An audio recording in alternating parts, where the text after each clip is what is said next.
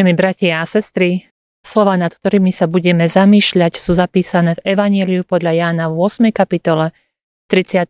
a 36. verši takto. Ježiš im odpovedal: Amen, amen, hovorím vám. Každý, kto pácha hriech, je otrokom hriechu. Ak vás teda Syn vyslobodí, budete naozaj slobodní. Amen. Nad prístavom v New Yorku sa tyčí socha slobody. Táto vznešená dáma s vysoko zdvihnutou fakľou priťahuje zraky miliónov ľudí.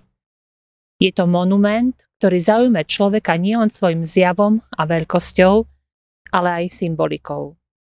Mnohí sa práve pri pohľade na ňu uvedomia, koľko neslobody je vo svete, koľko nešťastných ľudí trpí, pretože nemajú slobodu. Nie tu vonkajšiu, že by boli vo väzení, ale vnútornú slobodu. Slobodu od rôznych závislostí, slobodu od samých seba. A tak sa dennodenne dusia v atmosfére vnútorného útlaku a poviazania. Aj nám, kresťanom, tento skvost socha slobody pripomína dôležitý aspekt nášho života. A to je tiež naša nesloboda. Nesloboda k hriechu, ktorý nás otročuje. Prejavuje sa to tak, že nevieme povedať zlému nie. Ani kresťan sám nedokáže žiť slobodne od hriešnych žiadostí. Je na to prislabý. V Božom slove nachádzame napísané, že nad našim životom vládne hriech. Otroctvo hriechu je otroctvo nášho skazeného vnútra. Apoštol Pavol, hoci bol Kristovým nasledovníkom, vyznávačom, horlivcom za Kristovú vec, evanjelium, predsa vyznáva, že ani on sám nie je schopný konať dobré, ale ťahá ho to k zlému, tomu, čo sa Bohu nepáči. A tak si uvedomuje, že každý, kto pácha hriech, je otrokom hriechu. Otrok si sám slobodu dať nemôže. Ani my si nevieme dať slobodu od hriechu. Pavol však neostáva iba pri poznaní svojho stavu. Hľadá riešenie a nachádza ho. Preto Pán Boh poslal svojho Syna do tohto sveta, aby sme viac nemuseli byť otrokmi hriechu. A to nám pripomína aj dnešný text. Pán Ježiš Kristus hovorí: Keď vás Syn vyslobodí, budete skutočne slobodní. Kristus nás oslobodil k slobode a zaplatil za to veľmi draho, svojim životom, svojim umúčením a svojou smrťou. Svojim skriesením zvíťazil nad diablom a hriechom. Už viac nemusíme byť otrokmi hriechu. Nemusíme sa trápiť nad svojou neschopnosťou žiť slobodne od pokúšení sveta, vlastného tela a mysle. Na druhej strane nás to však nesmie viesť ani k presvedčeniu, že si môžeme robiť, čo chceme, lebo nám to všetko bude odpustené pre Kristove zásluhy. Ak by sme prišli v poznaní milostivého Pána Boha iba potiaľ, že nás oslobodil k slobode, veľmi ľahko sklzneme k svojej vôli. Sloboda v Kristu nesmie byť svoj vôľou.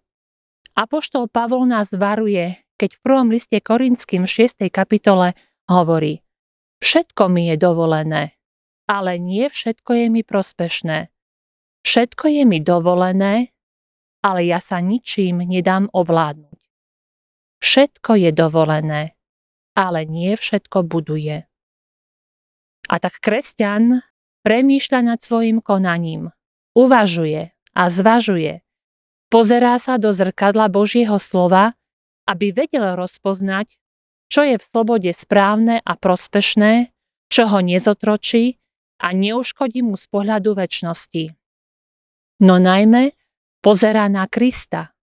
Vzhliada k nemu každý deň, pretože každý deň nastavia pred nové rozhodnutia, ako konať. A raz príde deň, keď sa budeme zodpovedať za to, ako sme tu žili. Či sme svoju slobodu, ktorú nám ponúkol Kristus, využili, či zneužili. Tedy už nebude možná anonymita, kolektívna zodpovednosť, či zvaľovanie viny na druhého, alebo nejaké skrývanie sa pred zodpovednosťou, ako to býva. Každý bude stať sám za seba. No už teraz, kým žijeme, musíme sa rozhodnúť, v čom budeme kráčať. V neslobode, či v slobode, ktorú nám zabezpečil náš Pán? Rozhodnutie je na každom z nás. Keď sa pozrieme na sochu slobody, tak myslíme na slobodu ako takú. Keď sa pozrieme na Kristov kríž, tak tam slobodu aj dostávame. Amen. Modlíme sa. Pane Ježiši, vieme, že sme hriešní a nemôžeme sa sami zachrániť. Potrebujeme ťa ako nášho Spasiteľa. Ďakujeme ti, že si zomrel na miesto nás a že si vstal z mŕtvych pre nás. Veríme v teba. Odpusť nám, že získanú slobodu často zneužívame a že nám slúži ako plášť neprávostí a stáva sa príležitosťou na presadzovanie samých seba. Prosíme, osloboď nás od našich hriechov. Amen.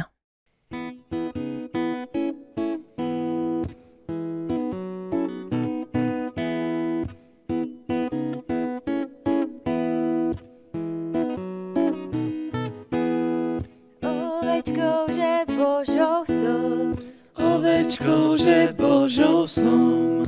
Tým sa teším nocou dňom. Tým sa teším nocou dňom. Ovečkou, že Božou som.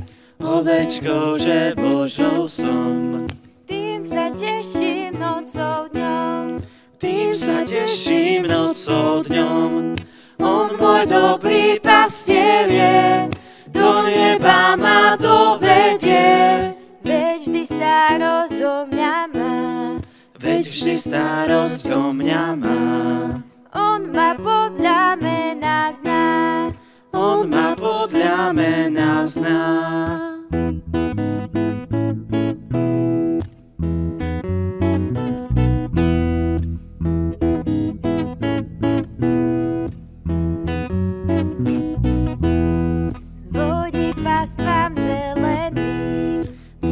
Pastvám zeleným, k vodám živým